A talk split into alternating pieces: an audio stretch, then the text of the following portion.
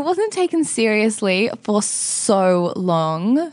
A lot of big boys, I'm talking like 40 year old men, like trying to gang up to like, you know, get me off flyers or off bills and making it really difficult for me to even just, you know, have my name out there, which was very frustrating. And a lot of people telling stories that weren't true. But I think the best thing I did was just always, I was myself and I was always just me, and just friendly and did my thing. So yeah, it was quite difficult at the beginning, but probably I would say four years in is when people actually started to listen and realized that I was getting booked internationally and, you know, I had signed to a record label and I was like, you know, writing some cool stuff or playing some really cool parties. And then to the point now where I never get that anymore. I do get actually the comment sometimes, I bet you're just playing a mix CD.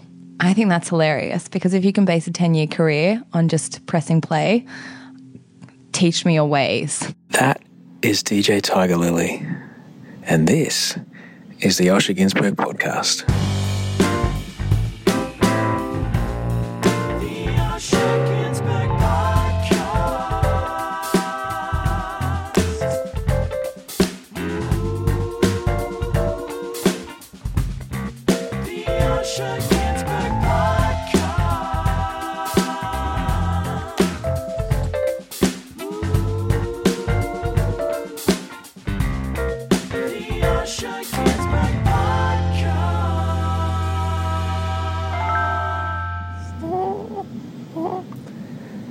Hello and welcome to the Osher Günsberg podcast. I'm Osher Günsberg and thank you so much for being here. This episode is with DJ Tiger Lily. You can find her on Twitter and Instagram at DJ Tiger Lily, all one word, only two L's. Uh, that's where she is. She's an incredibly successful, fantastic human being. Uh, she's a DJ. Uh, she's a health and well-being advocate. Uh, she's a lovely human being and uh, we're going to have a conversation with her today. Uh, very, very quick intro today. You've probably figured out by the tone of my voice that I'm somewhere where I can't be too noisy. And that's because I am sitting in a chair while my wife sleeps and our newborn son is asleep on my chest. That's him right there. Hang on. He's just having a nap. You right there, buddy?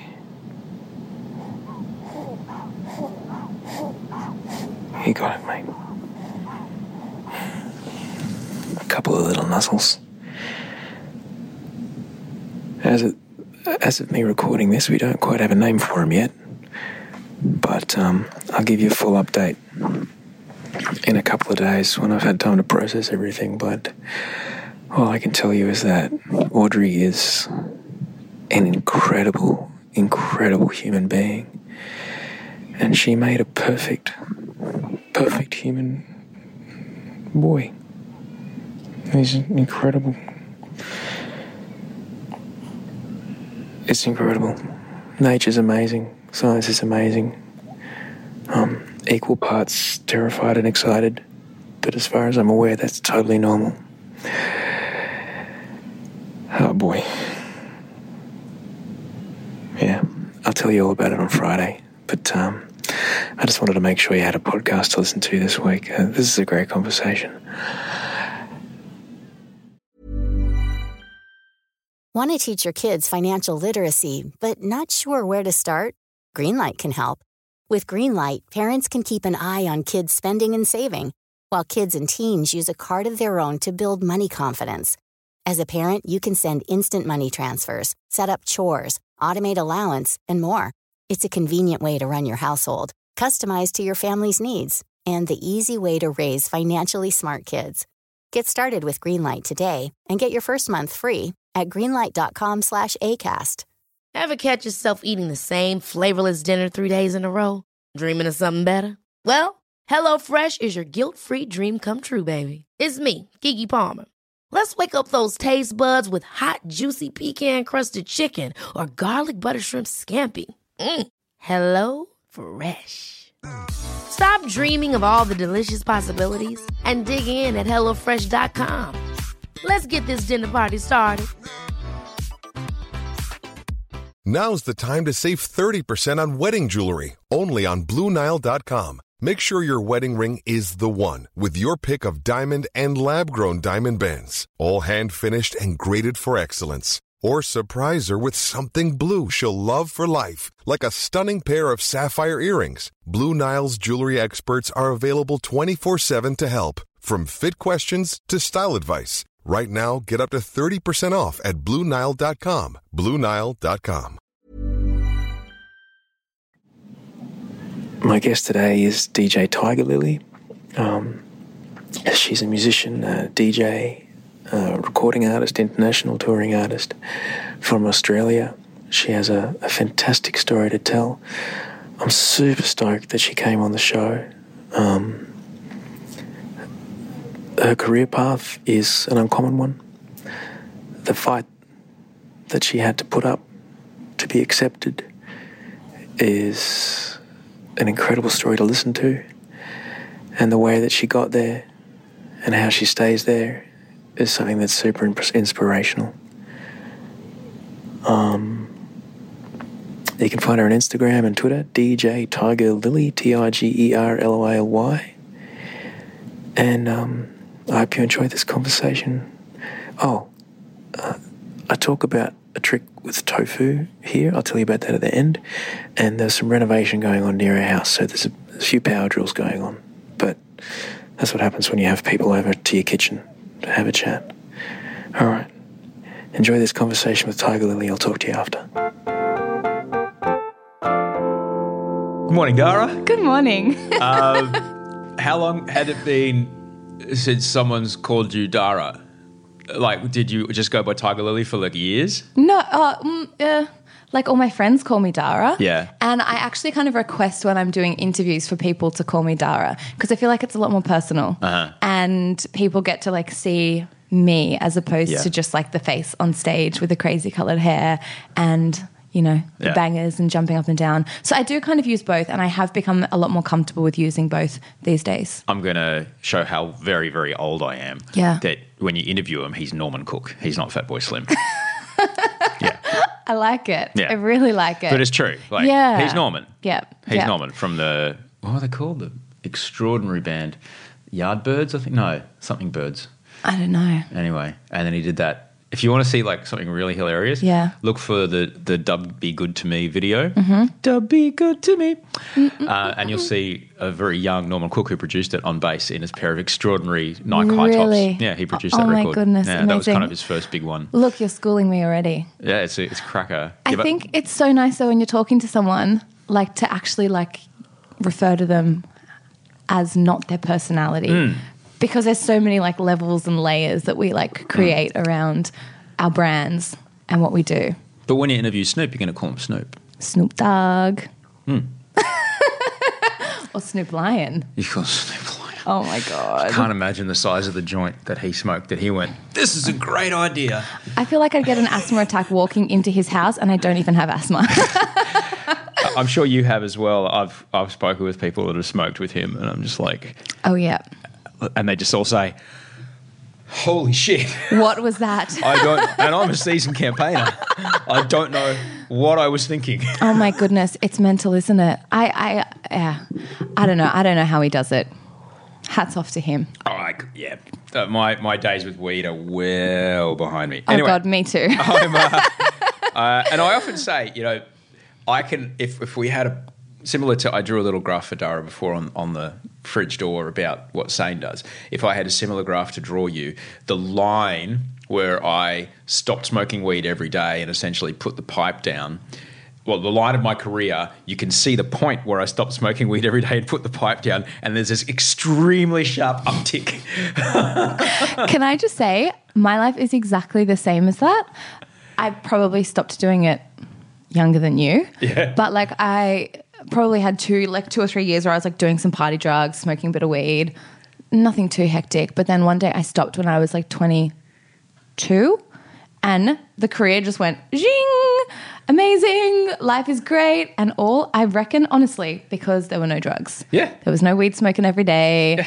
There was no, you know, kick ons in the club after the show. It was just kind of work.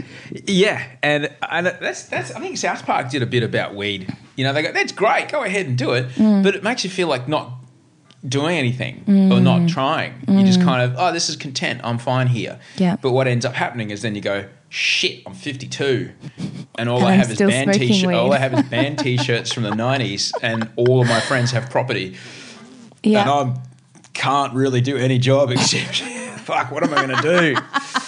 You know. It's interesting. It's so glorified at the moment and it's so popular. And, like, sure, it does look sexy. Like, some hippie chick, gorgeous, smoking weed on a skateboard, you know, hanging about. But, like, realistically, I feel like it is a drug, like Yeah. everything else. Yeah.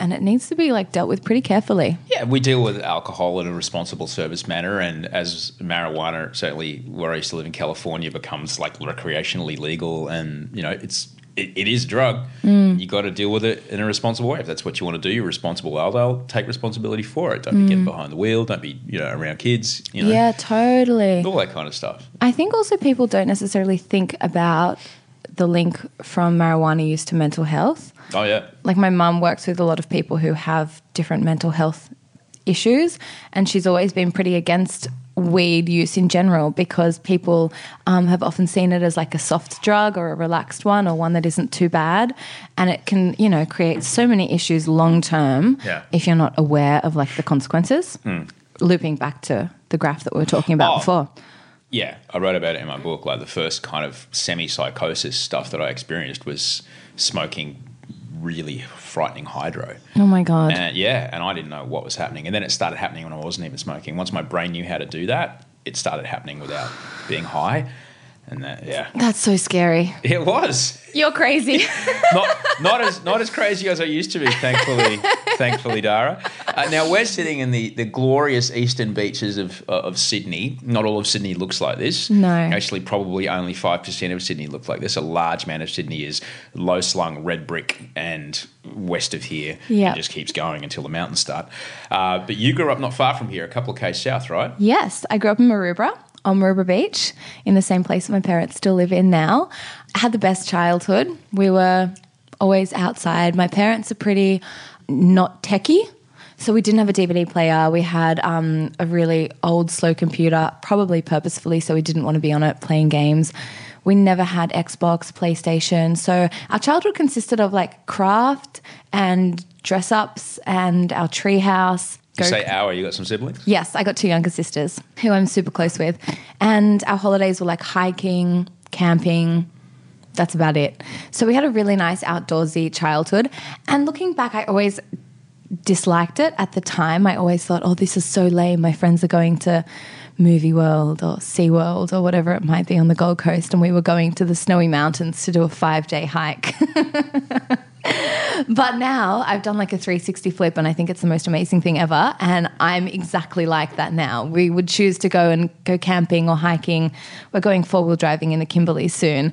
So I feel like I'm living out that life that my parents kind of started for me, which is epic because, you know, stuff living any other way. So I'm very what grateful. their- what what gig were your parents into? What was their gig? What do you mean? What do they do for work? Yeah, yeah. So dad actually works for CommBank. Um, he's a numbers guy. So I suppose his um, love for like hiking and nature is like a bit of an outlet. And mum was trained as a physio, but she now works for the government in more like occupational health and also works with a lot of elderly people in the grandparents advisory space, I think it's called. Um, so both pretty different. But yeah, they both had a massive passion for like sport and health and being outside, which was really good. Growing up in Brisbane, I never really heard about Maroubra. I had no idea what it was. When I moved to Sydney in the 90s, I started hearing things about this mm. place that I was never to surf. Because I was starting to learn to surf. They're like, Yeah. oh, you're fine. Just never, ever paddle out there. ever. You might get bashed. Yeah. So what are, what do people hear about Maroubra? So, for everyone listening, if you guys don't know, Maroubra is known for, I suppose, a group of guys called the Bra Boys. Our postcode is 2035. represent. Um, and these bra boys were surfers and I suppose young hooligans. I don't know. I've never had any problems with them. Not that I know any of them really personally, but they always seem pretty happy and, you know, walking around having a good time. But they do get on people's bad sides. So they are slightly notorious for protecting the Maroubra territory, um, especially when it comes to surfing. Yeah, I don't Oh, think you want to drop in on their waves. Yeah, uh, well, it's interesting. Like, like this territorialism in surfing has al- has kind of been there since you know. No, this is our break. These are our Mm. waves. I don't understand it because the ocean doesn't belong to anybody. No. But I, the North Shore of Hawaii is notorious for that. If you ever, and you can, you can do it in an afternoon. You can drive around Oahu, Mm-hmm. and you'll see it goes like condos, condos, developments, apartments, high rises, bush for Nothing. about Yep. for about 20 Ks and then condos, condos, developments, high rises. And that's the North Shore boys, the, Yeah. the Hui they're called, just going, oh, no, no, no, no, there's no Four Seasons here. Oh, no, no, no, there's no, none of that development. Really? not fucking happening here. And in a similar kind of way, you, you go south from here, there's like massive, you know, residential development, residential development, and then zip. Yep. And then you get south of Maroubra, like there it is again. Yeah, totally. But you know what? It's really nice. There's a real community sense. Um, n- this is totally unrelated to Bra Boy stuff with the Maroubra people. There's been so many developers that have tried to come in and do the high rise shopping strip to put like the massive Four Seasons thing on the rifle range, which is the South Maroubra headland. But like the community's always stood up and said, no, we don't want that, which is awesome because it's still low rise, you know, kind of old buildings, and it has that real nice surfy, laid back Yeah. element. I hope it never changes. It obviously will, and at Yeah. some point it has to. But um, yeah, it's pretty beautiful still. Yeah, there's still a bunch of public housing there. Yeah. Yeah. Yep, a lot, which I think is really cool because it like makes different types of people connect yeah, in a way. I think it's it's. In, we were talking about this yesterday. You may be of a a different socioeconomic access to society, and be able to live in Maroubra and you know walk to the beach and see someone who's like, oh, that person's he- here on public housing and living on a pension, and I'm I live a kilometre from them. And they're a part of my community. Okay, but if you live in parts of, you know, if you go north from here, you'd never ever see that. No way, not at all. That would be when it comes election time, you would never even think Yeah. that these people existed because you don't see them. Yeah, totally. And that's super important. I find that about uh, Adelaide. I like to say Adelaide's a city that's this perfect size because you can actually see different socioeconomic classes from the community as you walk around. You're like, Yeah. oh, okay, there's, you know, whereas here, because we're so separated in the city of Sydney, geographically separated, you just don't see, just they're just not around. 100%. Adelaide's my favorite city in Australia. I love it. It's got such a beautiful vibe to it. Everyone's nice. Great wine, great coffee, great food, great beaches. I am not paid by Tourism Adelaide. Um, but yeah, even in Maroubra, like sometimes it's less than that. Like um, my parents, the next block from theirs, they are like on the beach front. The next block back from theirs is Housing Commission. So everyone is like really closely intertwined, which is great because growing up you have more of an appreciation for other people's issues that you might not have, say, living, you know, yeah, Bondi. You would never see anything like that. So, was it high school dances that got you into music? What was it that got you into music? Um, no. So when I was almost four, so really young, my parents were like, all right, music is what you girls are going to do, music and sport, which was great. So we went to a piano school called AMS just in Randwick. And this piano school had like a really holistic perspective. So it wasn't about just going and doing the exam at the end of the year, like a lot of them are. It was about learning percussion and learning to sight read and to try and perfect your pitch and to learn how to play, you know, with five other people to create one piece. Uh, we learned how to write our own music, all this, like all this crazy stuff that was just a little bit different. And I did that up until I was 16. Um, so played piano. And then when I was in high school, I picked up another instrument, a bit of an embarrassing one, trombone. There's nothing embarrassing about trombone. My favorite, look, one of my favorite, one of my favorite bands is the JBs, which is uh, James Brown's Mm-hmm. band without James Brown. And man, when the trombone solos hit, So cool, right? that's the shit. Literally, I went to um the like you know the induction before you start year seven at your new high school, and the orchestra played a song called Lassus Trombone, which is just a song based around trombone. It's got all this sliding and it's epic. And I said to mom, "That's the instrument I'm going to play." Oh my goodness! So yeah, did that all throughout high school. Um, and I really wanted to do something in music because I was in every single band. Um, I had like bands with my friends that we made up And you're on trombone or piano? piano, guitar, trombone, singing, whatever it might be. I think I even tried to do drums for one of our bands. um, but I didn't think that there was an option. Um, I went to a selective school, so we were kind of told that we had to go to uni, and you know, it was like doctor, Which one did you lawyer, go to? St George Girls in Kogarah, and I don't know. They wouldn't encourage us to become a teacher, say, or obviously go into like maybe the administrational side of I don't know, the Sydney Symp or something like that, which could have been a path I could have gone down. But it was, you know, you're going to be a dentist or an architect or whatever. So I ended up going to uni and starting to do dentistry. Well, started to do science to do dentistry. Lol. and then a year into that, I just realized that it definitely wasn't for me. And simultaneously in that year, I started to go clubbing, as you do, um, and just fell in love with this thing that I had no idea about called DJing. And I realized after not a very long space of time that I could actually hear a lot of things that other people couldn't.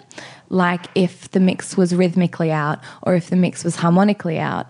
A lot of my friends wouldn't even notice when a new song came in, but I was like really aware of these things. And I thought, oh, I've got to give that a go. So then I came across, as um, you know, the universe has it, this competition called Your Shot, which is a competition that teaches young kids how to DJ and perform. Um, and that was in 2011, two years after I finished school.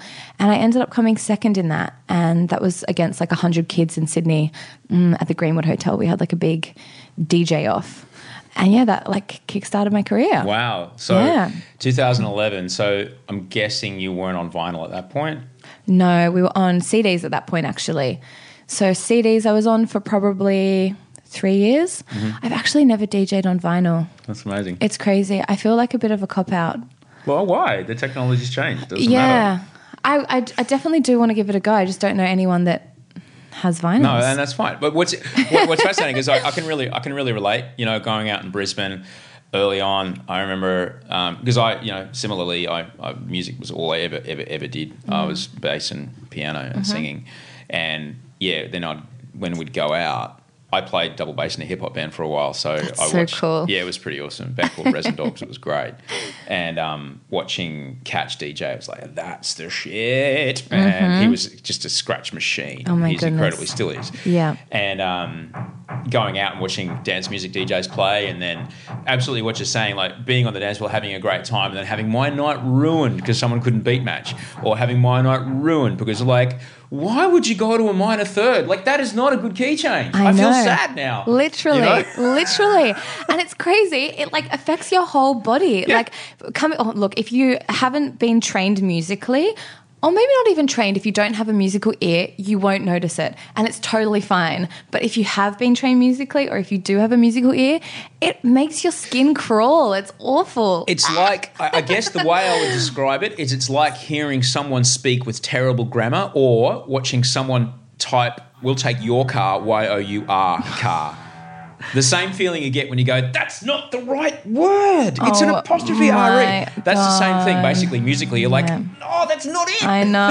It's just like you're hanging your head, like, why? Oh my Yeah. goodness. Totally. o- obviously, then though you understood, I've got to apologise. Like for some reason, today's the day that they're installing a new, new intercom uh, in our building. This is the Background noise, guys. It's the sound of high density living in the east of Sydney.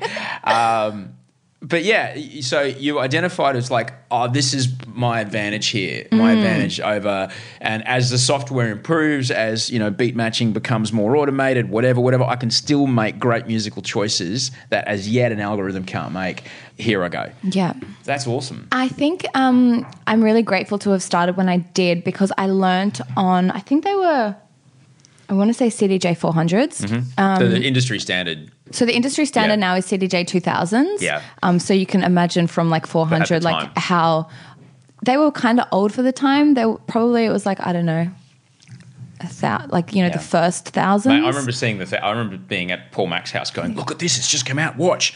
And he had Wow. two of them, and, so cool, and right? remember going, "What? It can screens. scratch on a I CD?" know. Oh my god, mental. Anyway, Yeah. the ones I learnt on, there was no information. It was like you popped your CD in and you had like the name of the song and that was kind of it. You had to figure out the BPM yourself by like listening to it, and of course adjust the BPM yourself. Beats per minute. That's how yeah, fast sorry, the song yeah, is. how the tempo, how fast the song is going. So there wasn't any um, analysis of the track like we have these days. These days, it tells you what the song is, where the drop is, where the low point is, how fast it is, what key it's in. You can find everything out from these programs that we have. But back then, you just had to listen.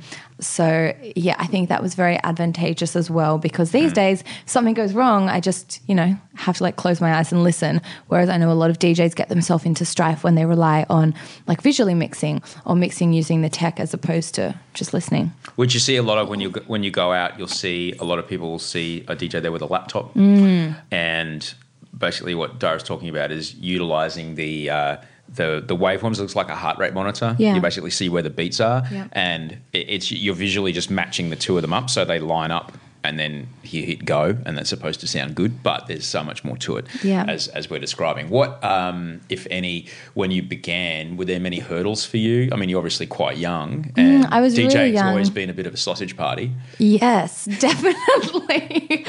um, I wasn't taken seriously for so long. For so long, it blows my mind. Um, and I think I'm really lucky in that my personality is just quite like outgoing and forward, and I didn't really care what people thought of me. Um, and I made some good friends, which I really relied on. But there was a lot of really nastiness and a lot of kind of big boys i'm talking like 40 year old men like trying to gang up to like you know get me off flyers or off bills and making it really difficult for me to even just you know have my name out there which was very frustrating and a lot of people telling stories that weren't true to try and you know bad name me Uh, stories about how you may have got on the bill, that sort of thing. Exactly right. Right. Or even just like she can't DJ. Like the most simple thing, saying that I actually couldn't do the one thing that I was actually pretty good at. Um, or yeah, making up crap to say, you know, she's done this or she dated this guy or she's friends with this person or anyway. How the fuck did they get on the bill? Yeah, exactly. Jesus, I know how. Like to, to get to get when we're talking about getting on the bill, when you see a poll poster that's got all the names of who's going to play at the, Yeah. at the thing, Yeah. the ranking order of how high you are to the top is is very important. yes, it is very Um, important. because that's you know I'm going to go see this band at the peak of the night. This person with the big font is going to be playing, and that's going to be a great night. Yeah. And the closer you can get to or be that is Is great. Is is where it is. Yeah. And so I've seen how it works. I've seen the. It's phone calls. It's hustling. It's turning up at people's sets. It's Totally. It's going to a gig that you are going out on a, on a Wednesday night when you'd rather be home uh, watching The Wire or, or whatever, watching Game of Thrones um, you know, going to see the promoter and going to talk and say, yeah, but you know, I've had a great set. Like it's a lot of hustle Yeah, to get on that, 100%. to get on those bills. But I think the best thing I did was just always I was myself and I was always just me, and just friendly and did my thing. So yeah, it was it was quite difficult at the beginning, but probably I would say 4 years in is when people actually started to listen and realized that I was getting booked internationally and you know I had signed to a record label and I was like, you know, writing some cool stuff or playing some really cool parties and then to the point now where I never get that anymore. And if people were to like, if they do say it, it's kind of just funny. I do get actually the comment sometimes, I bet you're just playing a mix CD. I think that's hilarious because if you can base a 10 year career on just pressing play, teach me your ways, please. Oh my goodness. Because I'm going to make a million little DJs and manage them all. If they can just stand there and be like this, great. But yeah, it doesn't work that way. When you were getting that pushback, when you were hearing things and reading things, what was it that it kept you going? The love for what I did. Yeah. I love it and I loved it so much. It's so much fun. The actual act of standing on stage and performing and playing music for people is really epic. And I had this crazy belief in myself that I was just going to be awesome and I was on the right path.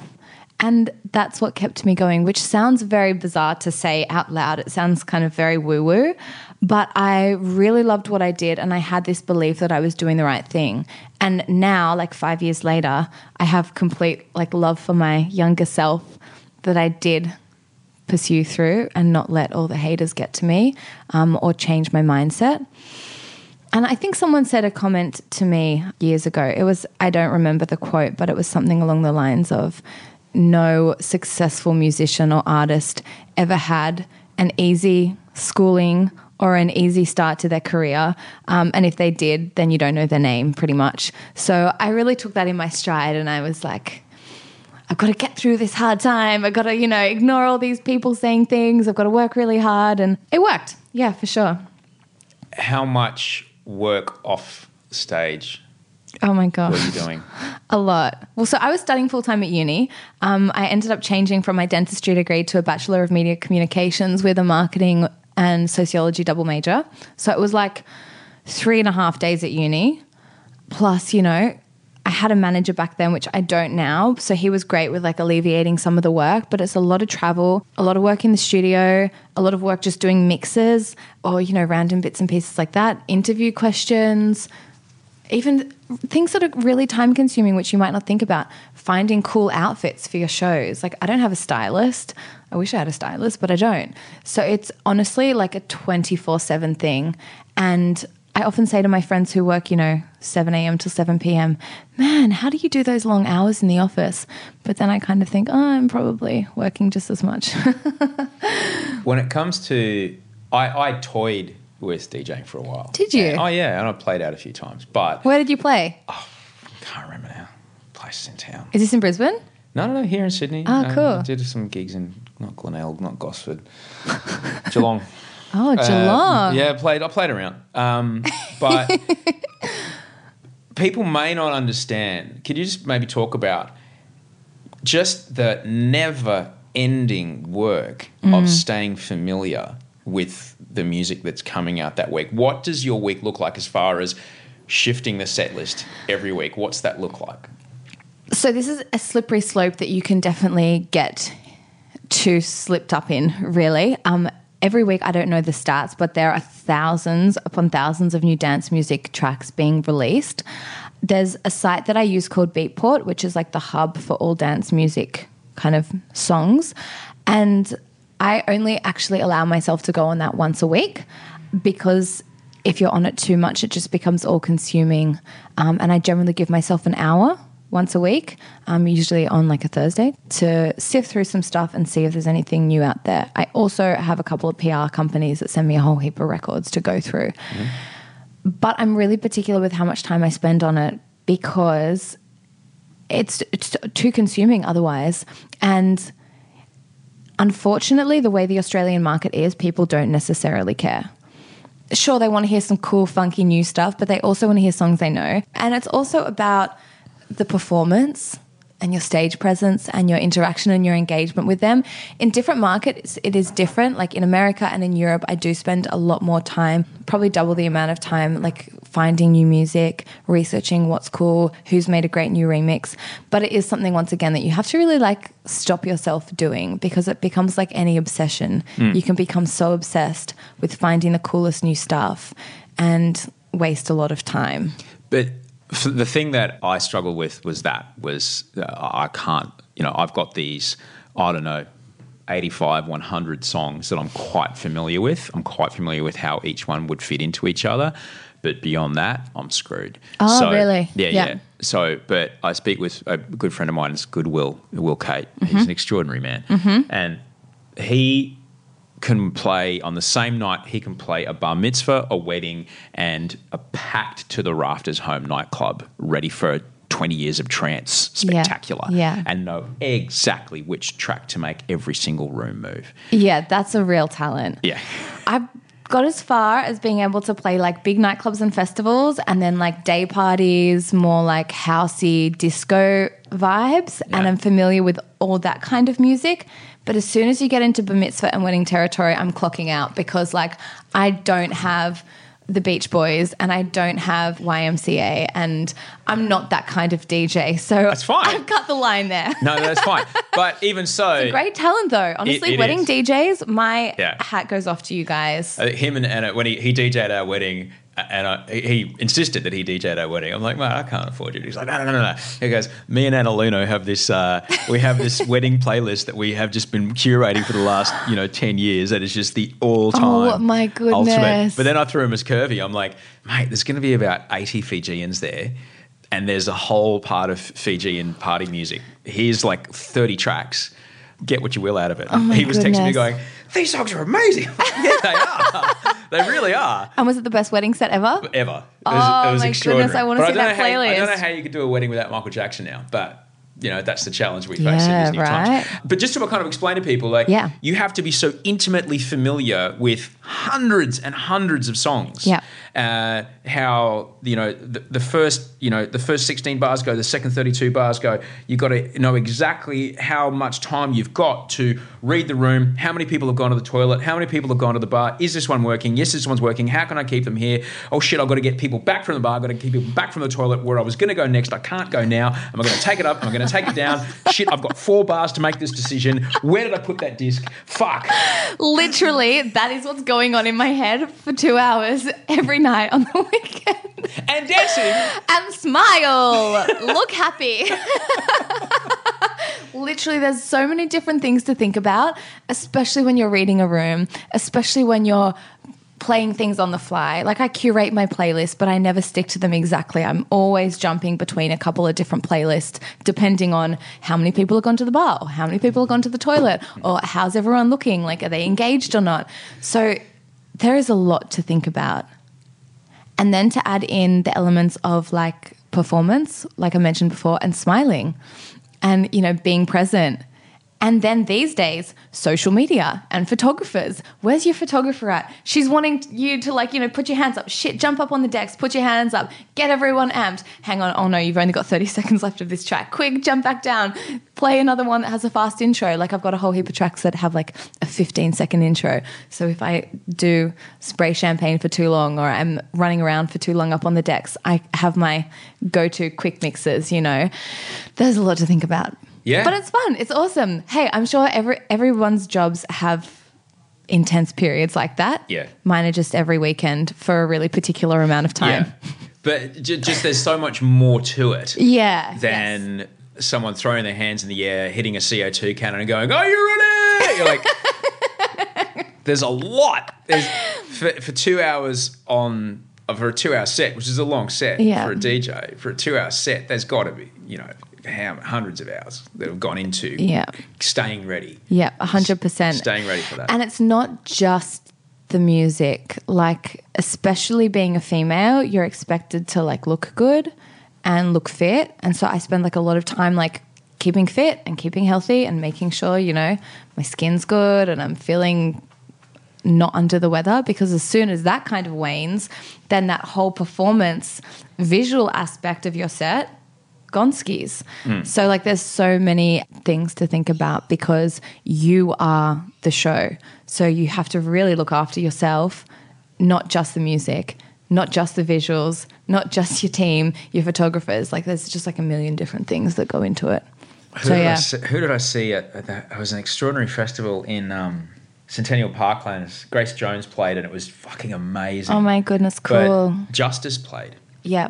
And I love that band. There's Mm-hmm. 2 French guys, and they were, you know, on the record. I I just I think they were the most fucking amazing. You know what they were doing was just incredible. It was two pretty bored looking guys in their 30s in denim jackets and jeans, kind of standing Bobbing. head nodding a little bit, facing each other, twiddling with knobs for an hour and a half. Like, Yeah. You're at a festival, boys. Yeah. Look at the crowd. Get excited. Move a little. Yeah. I'm sure you're doing something super technical up there, but come on, you're letting the video guy do a lot of work here. Yeah, totally. Oh my gosh. And you know what? It's really hard for videographers and photographers to make a set look fun if the DJ looks like he wants to go to sleep.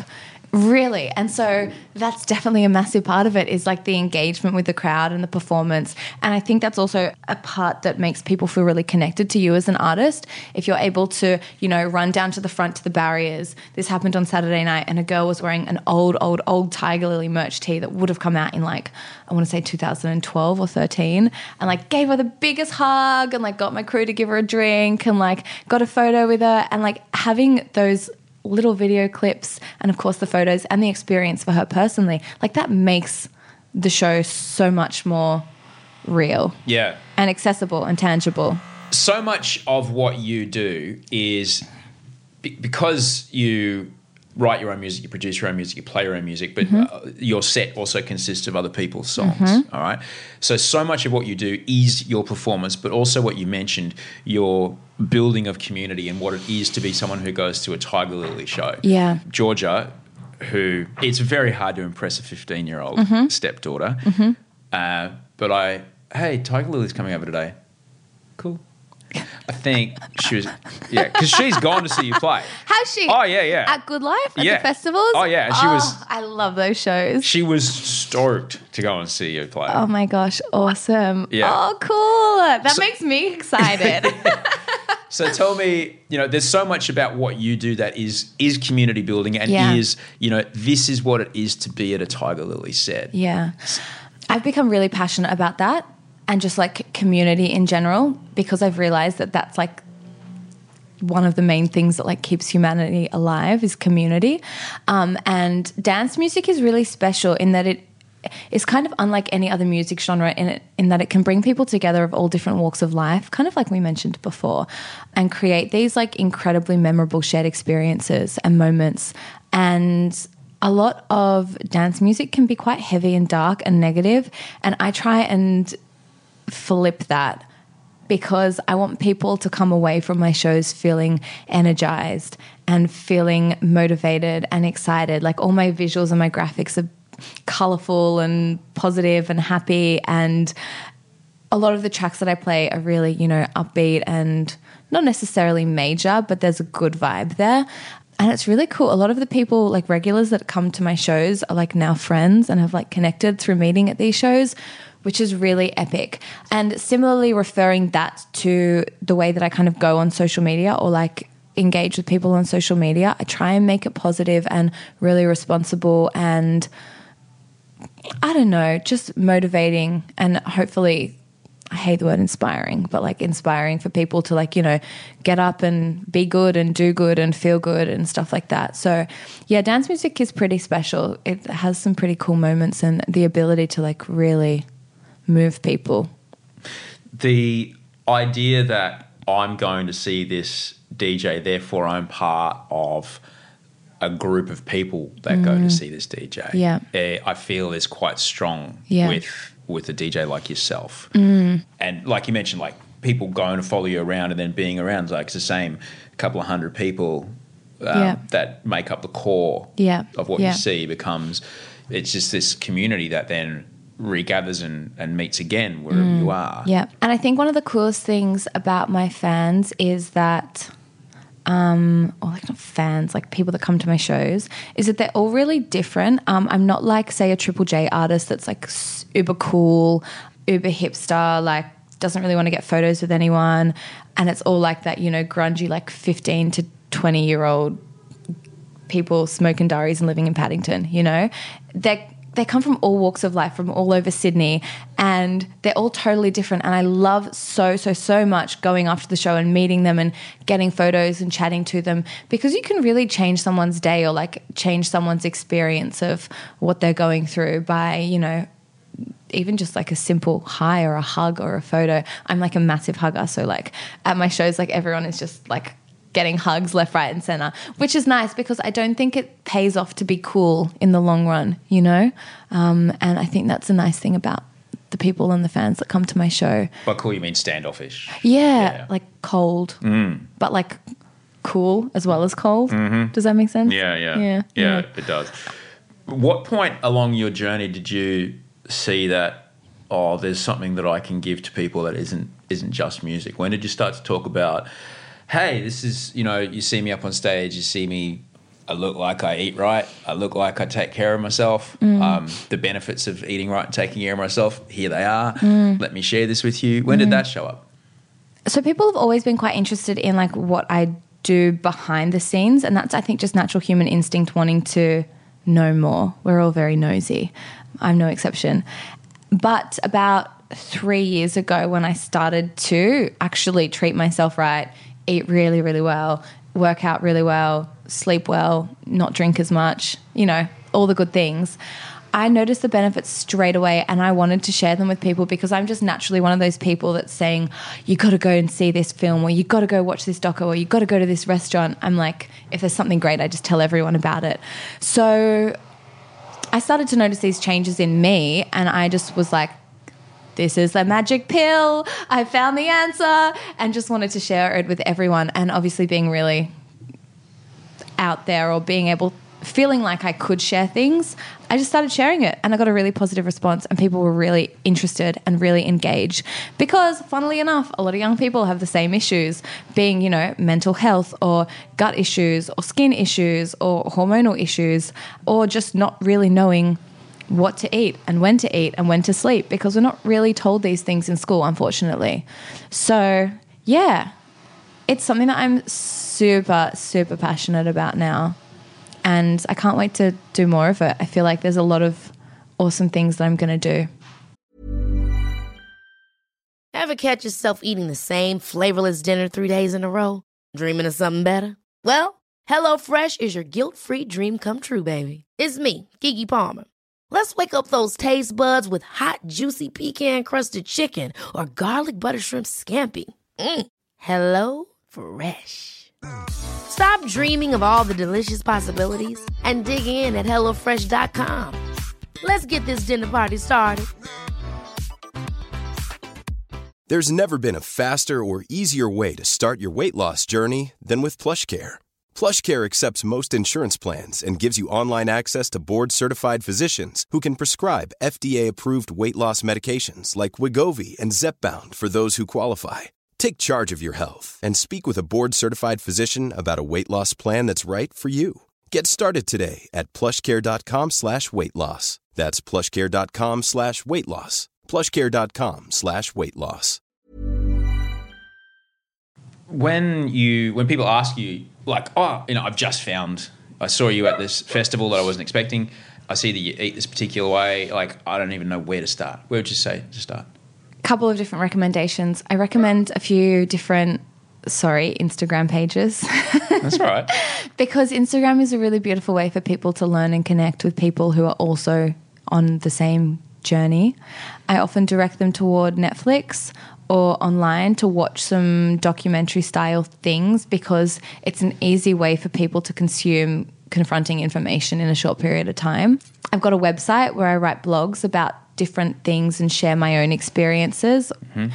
Prime example, just did one the other day, like what I eat in a day or my five quick go to lazy recipes. Mm-hmm. So those are kind of the three different ones in particular. But then I have a second Instagram account and I try and be really engaged with the Instagram DMs there. So I say to people, if you have particular questions, after you've done all that, come and ask me, and I'm happy to talk to you Yeah. because I think having that personal experience um, and connection is a massive part of you know the plant based community. And I think if you can be even taking five minutes out of your day, it can really impact someone's journey like massively. So I try and do that and stay really active on those DMs on that what account. got you to what got you to plant-based a couple of different things. So when I was a kid, I always wanted to be a vegetarian, but my mum was like, "No, it's too difficult to cook for all of you, and then cook another thing as well." When you're older, you can make that decision. And then when I was older, I forgot about my younger self's inkling.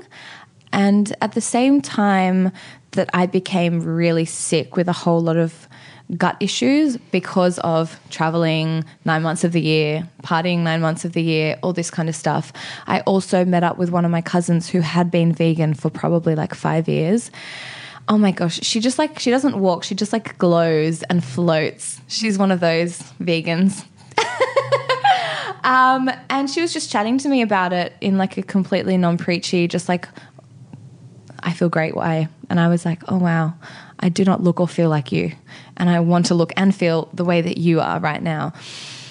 and so that kind of that was what three and a half years ago. And i suppose for six months i was really focused on trying to work on my stomach issues.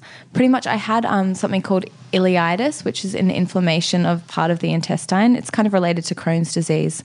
And the implication of that was i was probably going to be medicated for my whole life Anyway, so I thought, you know what, I'll take the medication, but I'll also try and make some big changes in my lifestyle to hopefully get myself off this medication. And, you know, 12 months later, I decided, without telling my specialist, that I was going to wean myself off this medication because I was having like a completely, really whole food, plant based, simple diet, and it was really working for me. I lost quite a bit of weight and toned up heaps. My skin was great, my sleep was great my hormones like balanced out, which was amazing. And then I went in and told my specialist I was doing the weaning thing, and he was very unimpressed, but he knew that I didn't really care what he thought anyway. So he was like, okay, well, you seem fine. So great. And I've like fully off that medication now for like two and a bit years, which is pretty awesome. Do you follow up with blood tests and things like that to make sure that you're on point? Yes, I still get blood tests every six months. I was actually iron really low in iron at the end of last year.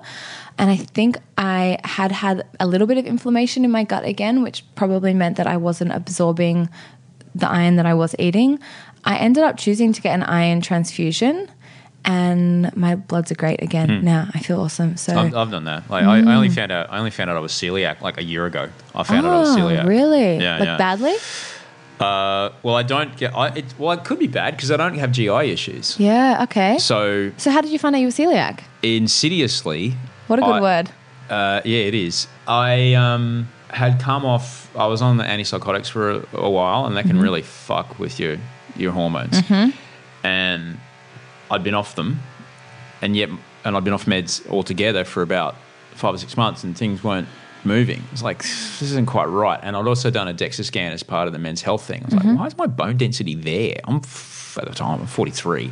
My bone density shouldn't be there. I'm As in it was really low? and yeah, it's not not great. I'm like, Really? it's not okay. Yeah. And then, so I went to go see this doctor, and then she did a bunch of tests, and she was like, "You are off the chart gliadin antibodies. You are, you cannot." Cannot have any gluten whatsoever. You are celiac, mate. And so, Whoa. while I was eating super well, my body just I just wasn't absorbing the nutrients, and so it was starting to Mm. shut down. And and yeah, I've had a I've had a transfusion, not because I'm not eating everything I should be eating. Yeah. it's just my body wasn't absorbing it. Yeah. it wasn't absorbing it. Yeah, it's Which is crazy, got- it's still it? kind of you know I kind of struggle with that. I mean, like, yeah, I've got an autoimmune disease, but. Some people have autoimmune diseases and they're on medication for life. Yeah. My treatment for my autoimmune disease is like I just eat really yummy food. Yeah, That's exactly right. And if, if and like I've just come to the acceptance like if, if I can't be absorbing all the nutrients that I need, it's not through any fault of like I just I can eat nothing but iron based, you know, vegetables my day and I, I might not still get enough Mm. Yeah, because my body can't absorb it properly. Yeah, yeah. So that's And what people, I've got to do. Yeah, a lot of people often say to me, I don't know if you've had a similar thing, but they say, well, you know, you're obviously eating the wrong kind of stuff. Why don't you incorporate some other forms of iron into your diet, i.e., like meat or whatever? And I'm like, well, I feel like we're, we live in a really privileged society where we can be choosing to make like consciously better decisions. Hmm. Even if it means going to the doctor and getting an iron transfusion, I don't know, say once a year, Hmm.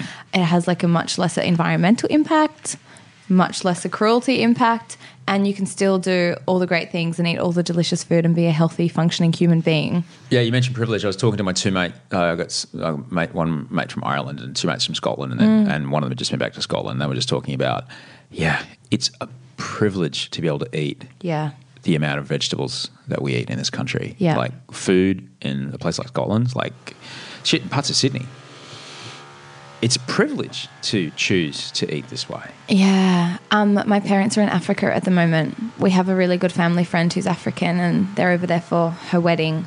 And I wouldn't say that my parents are vegan, but mum is probably, I'd say 95%, and dad's probably like 75%. It's pretty good. If Look. you're if you're doing three to one, you know, vegetables Yeah. to meat, that's a pretty good, Yeah. pretty good diet. They've changed a lot because of my sisters and I, which is really awesome.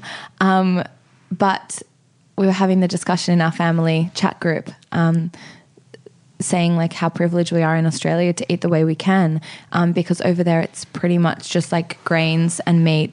Um, my dad's been eating a lot of these things called, I think, m- mope worms, and they're like little worms and bugs and things like that because that also provides like a massive part of their diet over there. And it's just like such a wake up call that, like, you know, I'm going to the cafe every morning and getting my almond milk latte and, like, you know, having my vegan ramen with like tahini tofu miso dressing and all this wanky stuff. And I know I'm a complete wanker and I know I'm like really privileged, but also I feel like if we do have that privilege and that availability to eat a heap of great plant based food, then like how good's that? It is. It is pretty great, and uh, I guess you know the only thing that can shift is education. Um, Yeah. The long term health benefits of just eating less meat. Yeah, you know? totally. I'm not saying everyone just stop eating meat. This is completely impossible. But just eat eating less meat. Yeah. It's just the what what you've got to gain, just in how you feel. So Mm. Yeah. you mentioned earlier, uh, like day one, you said you know go and watch this and read that and look at that. But I'm hungry now. So tell me. What you know, day one. Yeah. What, what do you say? Look, he's just put this in your mouth and do these things. Okay, so I like to eat pretty simply and quickly because I'm really busy. And I think that's a great way for people to get started, but also to make it yummy. So, um, look, you're hard, you're celiac. I'm not going to worry about you. Sorry. So, at home, if you're listening, hopefully you're not celiac. For breakfast, a great way to start your day is having a bowl of oats. So, you can either do like overnight oats or cook your oats on the stove. So, you get, you know, half a cup of oats, some almond milk, rice milk, coconut milk, or water.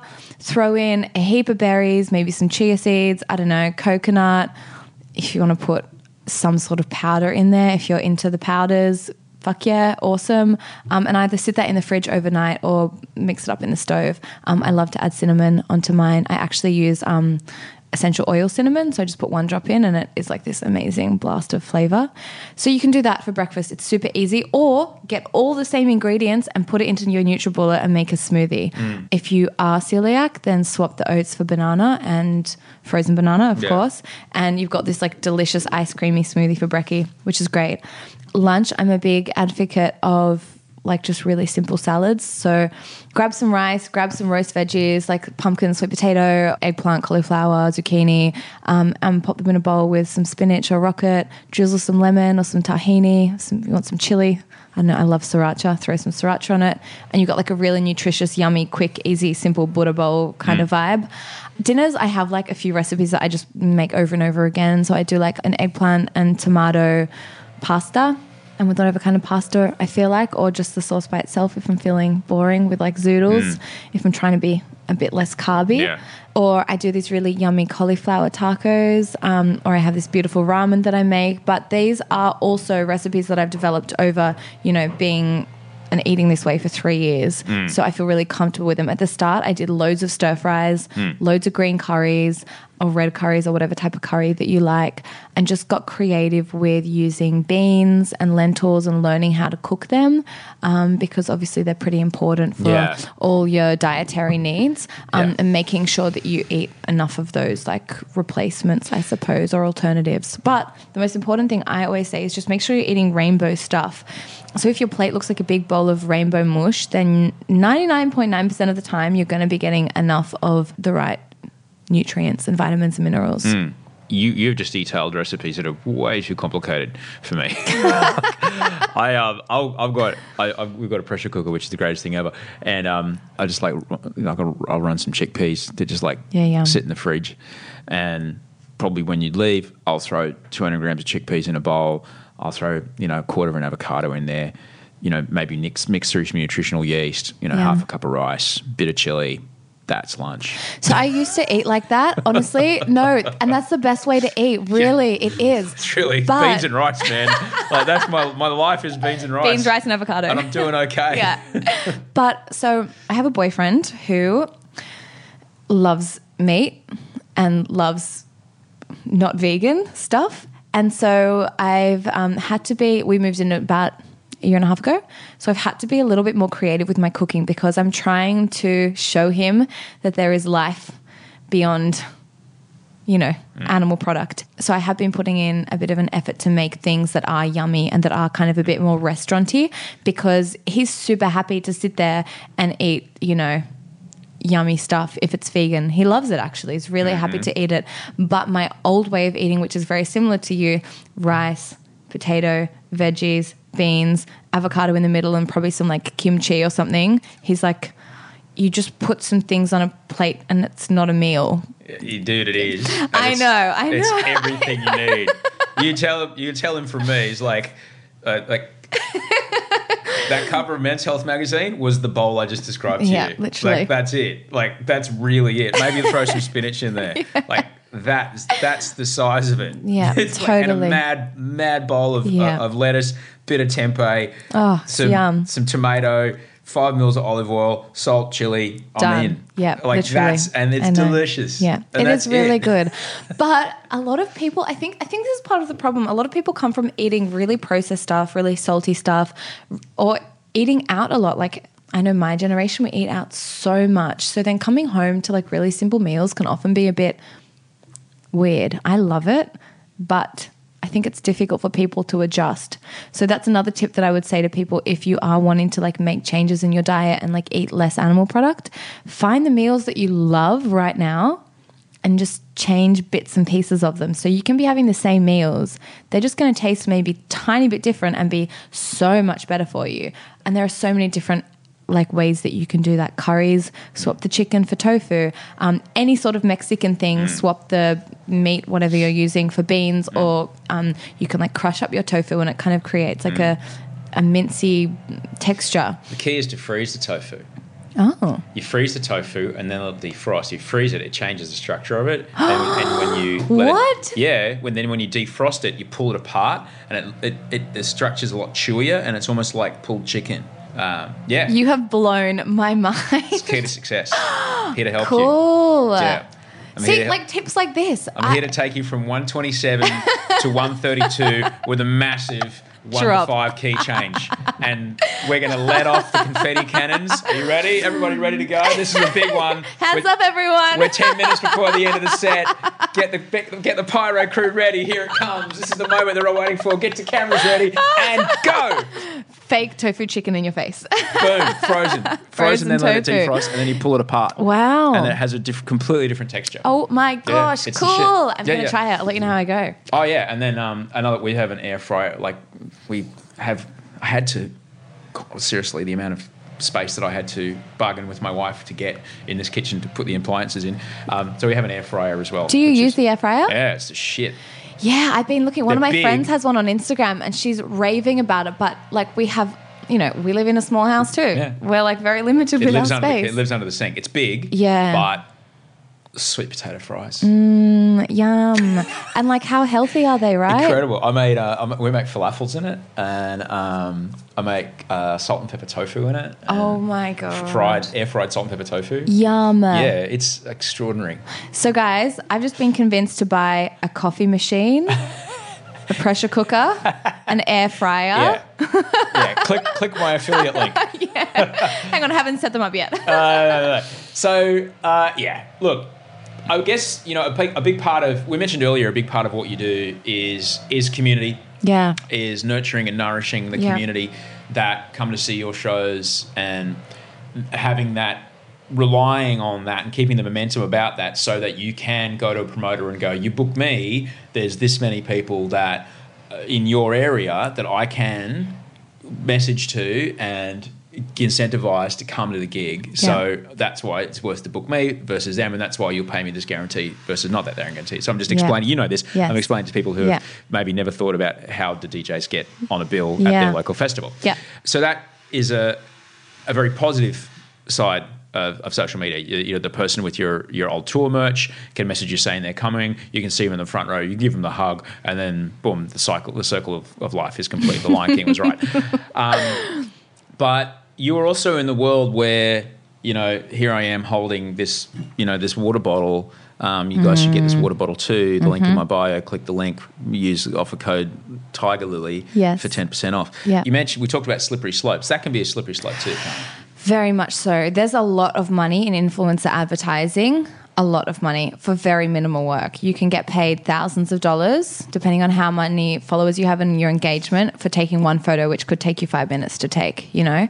Um, so it can become very addictive. And it, we mentioned this before we started chatting about um, responsible influencer marketing or responsible influential, you know, behavior online. And it's something that really irks me that so many influencers are just irresponsibly selling crap to people that really look up to them. Um, and it's something that I made a real conscious effort to shift out of about 18 months ago or two years ago to only working with brands that I really love, use, and believe in. So, of course, they've got to be like vegan and cruelty free and all that great stuff, or they have to have some sort of responsible community effort or it has to be like JBL, for example. I genuinely use their products day in, day out, whether it's mixing on my headphones, traveling, DJing, because, yeah, I could be holding up the water bottle and getting a kickback every time someone bought the water bottle. And I feel like it's something that young people are getting more clued on about. They're becoming smarter about what they're being sold online by influencers, but there's still so much haze around what's advertisement, what's not advertisement. And there are a lot of women online who are looked up to by millions of 15 year old girls and who are trying to sell them a dairy product or, I don't know, makeup that's been made from something hectic or tested on a heap of animals or, you know, boob jobs.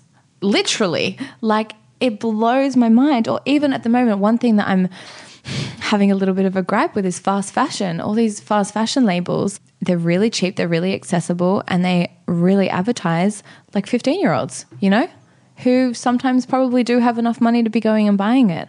And it's something that me, as like an almost 30 year old, is trying to step away from, but it's taking a lot of time and a lot of money and a lot of conscious effort, you know, to be saying no to brands that are fast and quick how can I, as a Instagram consumer, hmm. discern from, you know, this is a product that, or, or you know, th- this is someone that I believe in, you know, wanting to share with me something that they believe in, hmm. and this is just some crap. It may as well be on an infomercial at two in the morning. It takes time and research and actually thinking when you're scrolling, not just scrolling. I think it's really important for young people to like look at who they're following and make a conscious effort to check that the people that they're following are aligned with their values.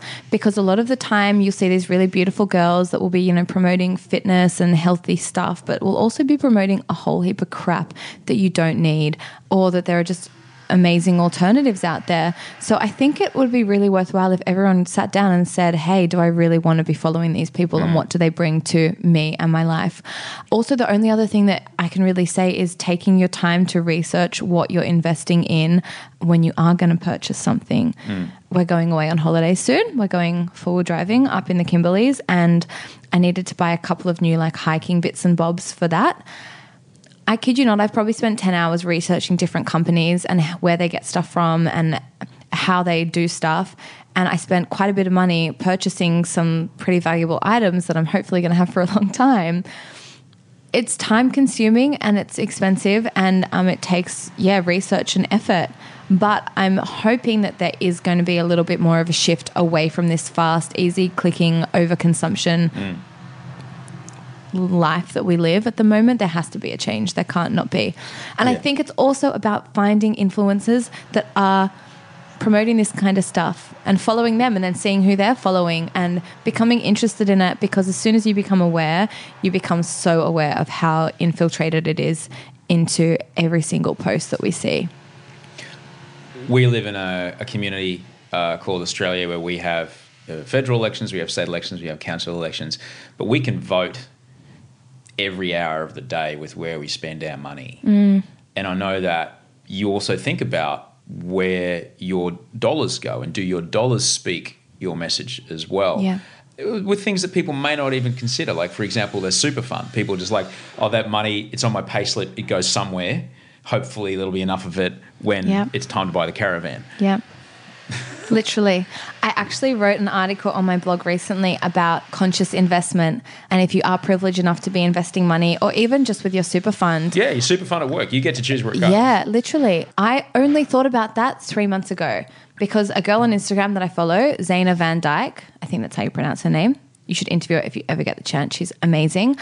She was chatting about it, and I was like, conscious investment, what even is that? And she was saying that if you don't invest in an ethically sound super fund, your money might be going to, I don't know, cigarette companies or alcohol companies or live export or mining or coal or whatever it might be. And I had like a meltdown and called my dad and called my financial advisors, just thinking, how many years have I been putting money into things that I don't actually know where they're going to?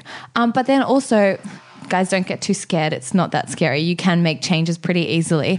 Also, day to day, you can make real simple changes and put your dollar to places or brands or companies that are actually ethically a lot more sound. I did a post on my Instagram last night, totally unpaid for, about five local Aussie brands that are doing really great cruelty free skincare because people are always advertising all these really common brands that obviously have a lot of money, but they're not cruelty free. They're full of crap. They're actually really bad for your skin.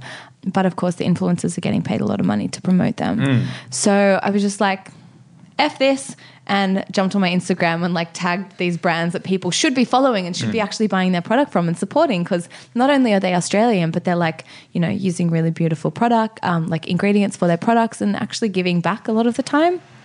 So there are lots of ways that you can make switches in everything that you consume to making things slightly more ethical. Um, even if it means, you know, not going to the big grocery store, going to your community market one weekend and I don't know, having breakfast there and getting your groceries that week from the local people who run small businesses out of their kitchen, you know? There are so many different ways that you can get creative with it. So I would advise people to, I suppose, maybe write a list of some different things that they purchase and see if they can find more ethical alternatives. And once you've got to the bottom of that list, write another one. because otherwise, it becomes really overwhelming thinking about how much stuff we have and how much we consume and how much money we spend every single day. It can also be overwhelming though to get trapped into that. Uh, is that an ethical choice? If I, Oh, yeah, you know, totally. like Totally. this plane seat is leather. Oh, the wrong airline. You know, it can. It like Yes, you have to live a little as well, and you have to sometimes just be like woosah, like whatever. Sure, Yeah. you're trying to make the right decision 99% of the time. Planes are a great example. They're really bad for the environment, but I still have to go to my job and I still have to go and travel and make money for myself to live to then hopefully be doing all this good stuff. So, yeah, where do you draw the line? I well, don't know. I, I buy the carbon offset whenever I exactly. whenever I whenever I fly. yeah, 100%. Costs Yeah. like a couple of bucks normally. Yeah, it's not much at all, but it offsets my personal. Mm. Yeah. You know, is it futile? I don't know. Does it help me f- feel better? Yeah. Yeah. Is my one little plate of food making a difference to the overall global meat consumption? Probably not at all. Does it make me feel better? Yes. Mm. Yes. Yeah, totally right. But you know, there's me, and then if there's a hundred thousand of me, that's a lot of lot less plates of, of food. Why, if you had to talk to someone who'd never thought about their money as an extension of their will, what would you say to them about, you know, where they spend their money and how it aligns with their their impact? That's a really loaded question. Yeah, it is. I'm going to kind of slightly answer this in a different way. I saw a meme actually the other day online. It said, It's just one coffee pod, said 10 million people. And I think this meme really sums up your dollar spend really nicely. If you had one dollar, where would you put it toward? People would say it doesn't matter, it's not making a difference. It just is going to get washed away. But I think everyone has a voice and an opportunity with their money to vote with what they want. And it's actually more powerful than anything. If people stopped purchasing, I don't know, red meat, say, if they stopped purchasing that today, there would be like some crazy shit going on with our country and our economy probably because it's all so intrinsically linked and your dollar is more powerful than anything else. So I would just say start becoming slightly more slow and conscious when you are spending. Uh, Even if it takes putting a little note in your wallet every time you open it up that reminds you to think twice about what you're doing. We purchase in a state of being asleep, I feel these days, to the point where often you forget what you've even bought the day before. So it's just about I personally think slowing it down and becoming a little bit more conscious when you do reach for your credit card or your $1 coin. No one pays with cash anymore. It's all just tap. You know that. I do. You pay with cash? I love cash. Maybe, maybe because you do gigs where you get paid in cash. I don't get paid in cash. I don't get paid in cash, but I love Yeah. cash. It's so nice. I don't know. There's something nice about paying in cash, and you always surprise the the uh, like the cashier because Yeah. they they just always pass you the machine, and I'm like, oh, there's my five bucks for my coffee. Wow. I, Yeah. I, I just don't carry cash anymore. and it also makes like tipping easier. Like, say if you're like you, yeah, you if your coffee is like four eighty, it's easier to throw twenty cents in their little thingy. You know, I don't know. I like it. It's a bit old school. Oh, that's fair enough. when it comes to, geez, as she moves into going out to big events, I don't know, what are, what are some things that you would say to a girl her age about what it is to go out and just some things to keep in mind and stuff like that? I would always say look after your friends. It's really important that you go out with people that have your best interests at heart. Things can go wrong when you go out to party, but things can also be great, of course. The most important thing is that if something goes wrong, you have people to look after you. It's really scary. I see far too often people alone at parties who are really unwell, maybe have had too much to drink, and no one's there to look after them. Second of all, if something ever does go wrong when you're out, like don't feel like you can't reach out and talk to people.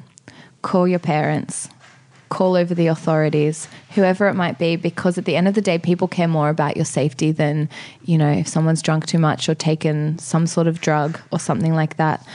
When I have kids, I hope to really develop a relationship with them when they are that age that's really friendly and open and honest. And I'm hoping that they will feel like they can communicate with me what they are doing and what they are intending to do, just because I feel like that's safe. And ultimately, that's all that really matters. And then the only other thing I would probably say is coming from a girl who's kind of done it all and partied at all these places and traveled to all these places and, you know, whatever. I think just staying aware of what you're doing is really important. I know that this is really lame, but when you're drinking and out at a party, have a drink of alcohol and have a drink of water.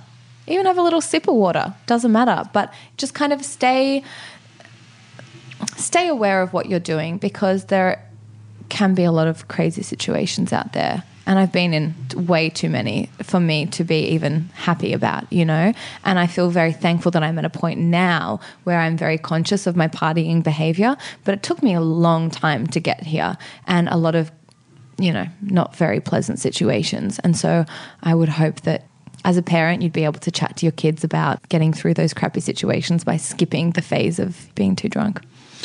When's it time to go home? Nothing good ever happens after 1 a.m.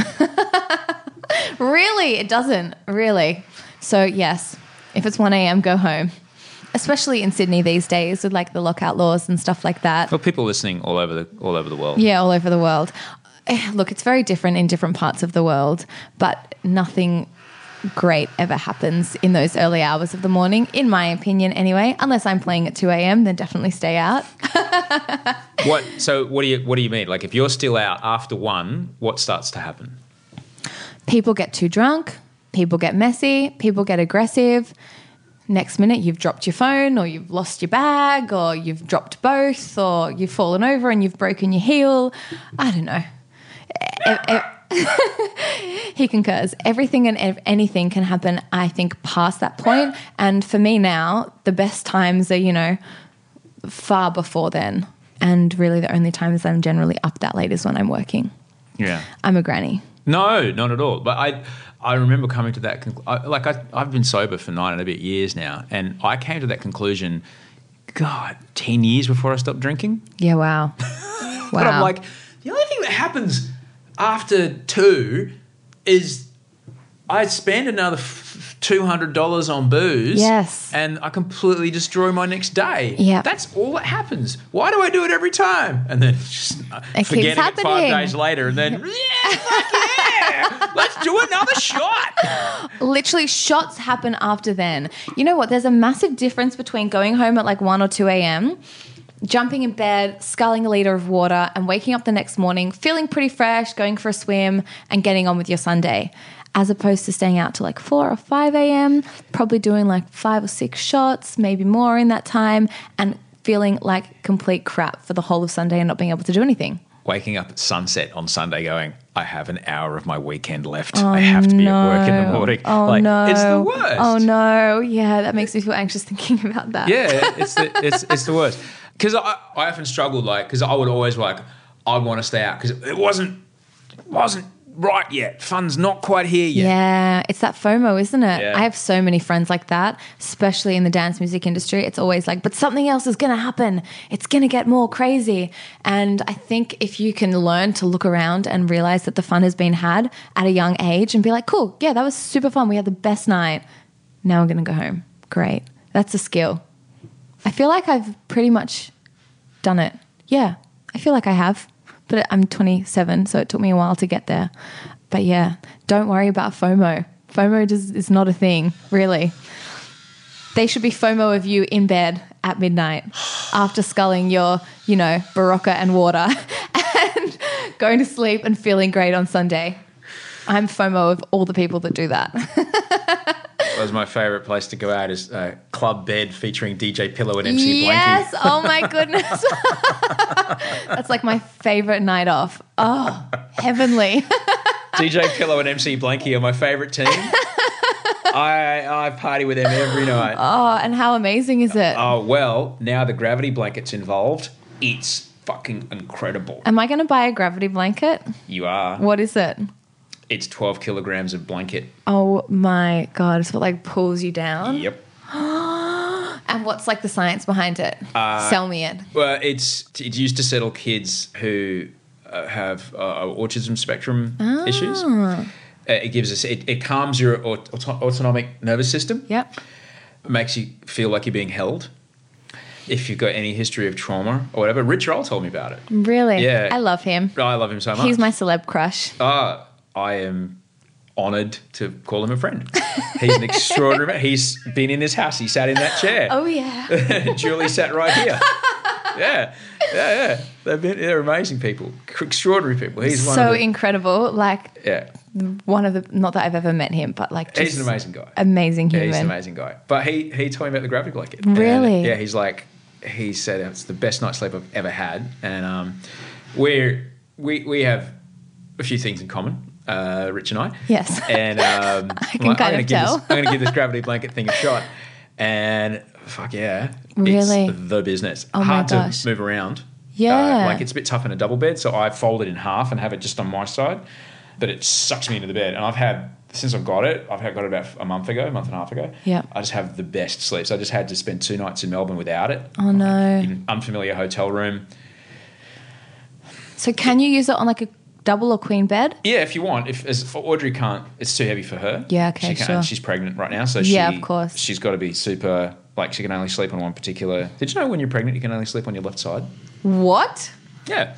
When you're pregnant, Why? when you're pregnant, you can only sleep on your left side because if you sleep on your right side, the weight of the baby um, presses down on this particular artery inside, and it causes your feet to swell and all kind. Like it stops blood drainage from your lower body. Wow, that's Just so because the way crazy. we're built. Yeah. So you've got to sleep on your left, Left side, side. to allow that Yeah. uh, blood to circulate properly. And I suppose naturally that's probably more comfortable when you're pregnant anyway. Uh, I don't know. Um, my partner and I have this thing. Well, I have this thing in that I take all the blankets and like pull them onto my side and then drop them on the floor. So then he's left shivering all night. Uh-huh. So we have like three blankets on our bed to kind of change up, I suppose, the ratio of whether he's or the probability of whether he's going to end up blanketless at the end of the night. So having a 12 kilogram heavy blanket would mean that I probably couldn't shift too much in the middle of the night. If you want, you can have a lie down on the couch. Yeah. I can go get it, and you can lie under it. and You can go. I'm Oh my this. God. Yeah, I'm going to buy this. Oh my goodness. I'm so grateful you came around. Thanks for We having me on the half. I show. don't know if you really? realised that. Yeah. Oh my goodness. We just did an hour and a half. Um, I'm so stoked you came around, and I'm, I'm particularly grateful for what you said about, you know, what it is to go out as a young woman. Mm. Um, because as a, I've known Georgia since she was ten. Yeah. and I, I'm not her father, though. All the switches in my body that want to protect her as a father are, are there. Of course. And um, she, I love her to bits. So I'd do anything for her. And she, as far as I'm concerned, as a young woman, she should be able to go out and have Yeah, a fucking great totally. time. And, you know, meet people, meet different people, have a great time, enjoy yourself, be exposed to different parts of the society, different music, different people, different environments, and safely be able to walk around and, Yeah. and come home. Yeah, We live in a modern world. totally. It's not you know, always the case. Not always the case. I think really that going back to that, like it's something that I've been thinking about, you know, thinking about when I want to have kids and, you know, if I do have girls in particular, it can be pretty hairy. But going back to the one thing that we mentioned earlier is community. And for her to be building a community of like friends and relationships with her parents as well as like her school friends or uni friends or whatever it might be is so essential to like thriving in those years of your life. Because if you feel supported and accepted to be yourself um, and you feel safe to try new experiences because you have people that are watching out for you like that is the one thing that is just so important. As soon as i see or hear of like a family friend or something getting in with a, a hairy group of people, it makes me really worried because friends are so influential. Um, and even, you know, parental behavior is so influential, or sibling um, behavior is so influential. So having a really like tight knit, good community is just so important. Thank you so much for being a part of this. Mm, thanks for having me. It's been so fun. Best ever. Um, Thank sorry about the noise, but Yeah. you know, uh, we have a new intercom. yeah, how exciting is that? Super exciting. How else is Deliveroo going to get up here? Exactly. We will start. um, I was going to take your photo real quick. Is that right? yeah. Okay, sweet. You got it. Thank Woo. you.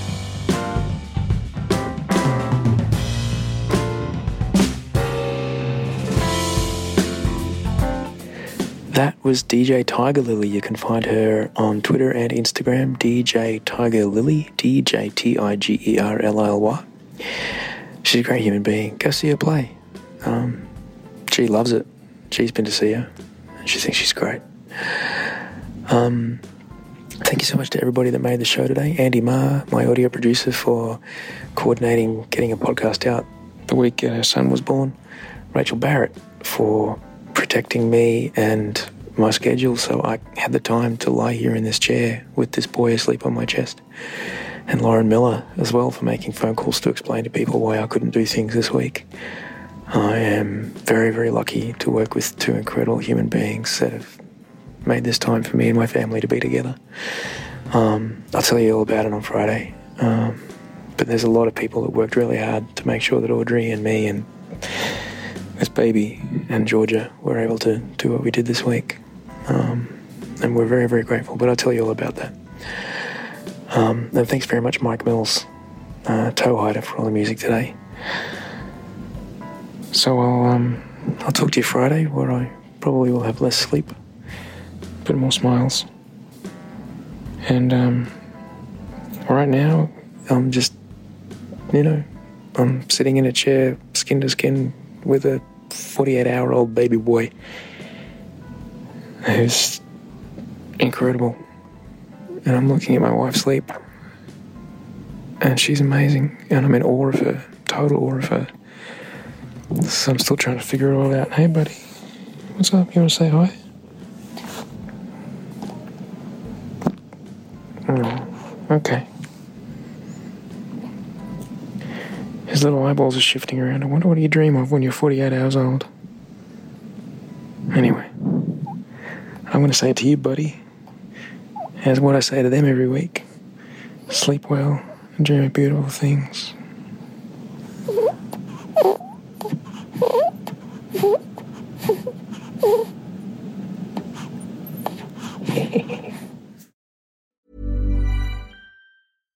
Catch yourself eating the same flavorless dinner three days in a row? Dreaming of something better? Well, HelloFresh is your guilt-free dream come true, baby. It's me, Keke Palmer. Let's wake up those taste buds with hot, juicy pecan-crusted chicken or garlic butter shrimp scampi. Mm. Hello Fresh.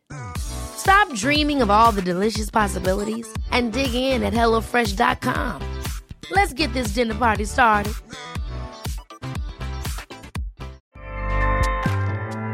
ACAST powers the world's best podcasts.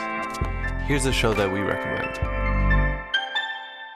The Real Housewives is a guilty pleasure for most, but if you're looking to not feel guilty about that pleasure, tune in to Everything Iconic with me, Danny Pellegrino, where I break down all the messy moments and behind the scenes antics of Bravo's popular franchise. And on Everything Iconic, I also interview celebrity guests like Kelly Ripa, Keke Palmer, Drew Barrymore, Cameron Diaz, and more about their guilty pleasures, their past work, and so much more.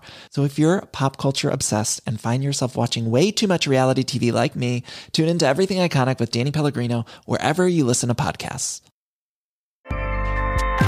ACAST helps creators launch, grow, and monetize their podcasts everywhere. ACAST.com.